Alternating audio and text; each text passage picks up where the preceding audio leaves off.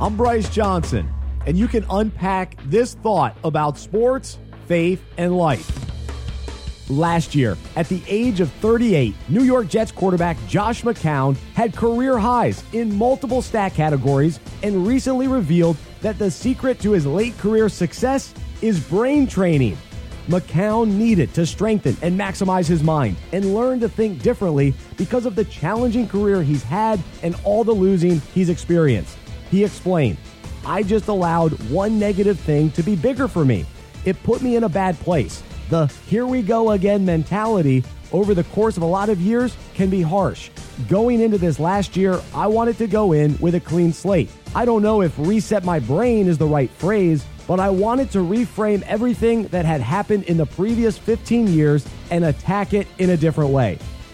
Now, most of us can relate to the here we go again mentality that Josh talks about when we let our mind go to negative places as soon as life gets tough. But how we think and what we think about tremendously impacts our life, faith, and perspective.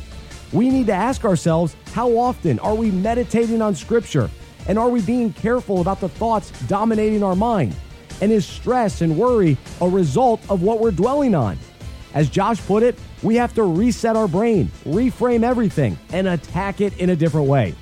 The Bible tells us to be transformed by the renewal of your mind, that by testing you may discern what is the will of God, what is good and acceptable and perfect. God gave us a brain to think wisely and for our thought lives to honor Him. Today, let's not allow our minds to race toward negativity or focus on the wrong things, but instead train our brain to be a valuable asset. I'm Bryce Johnson, and you can unpack that. For more faith and sports, visit unpackingit.com.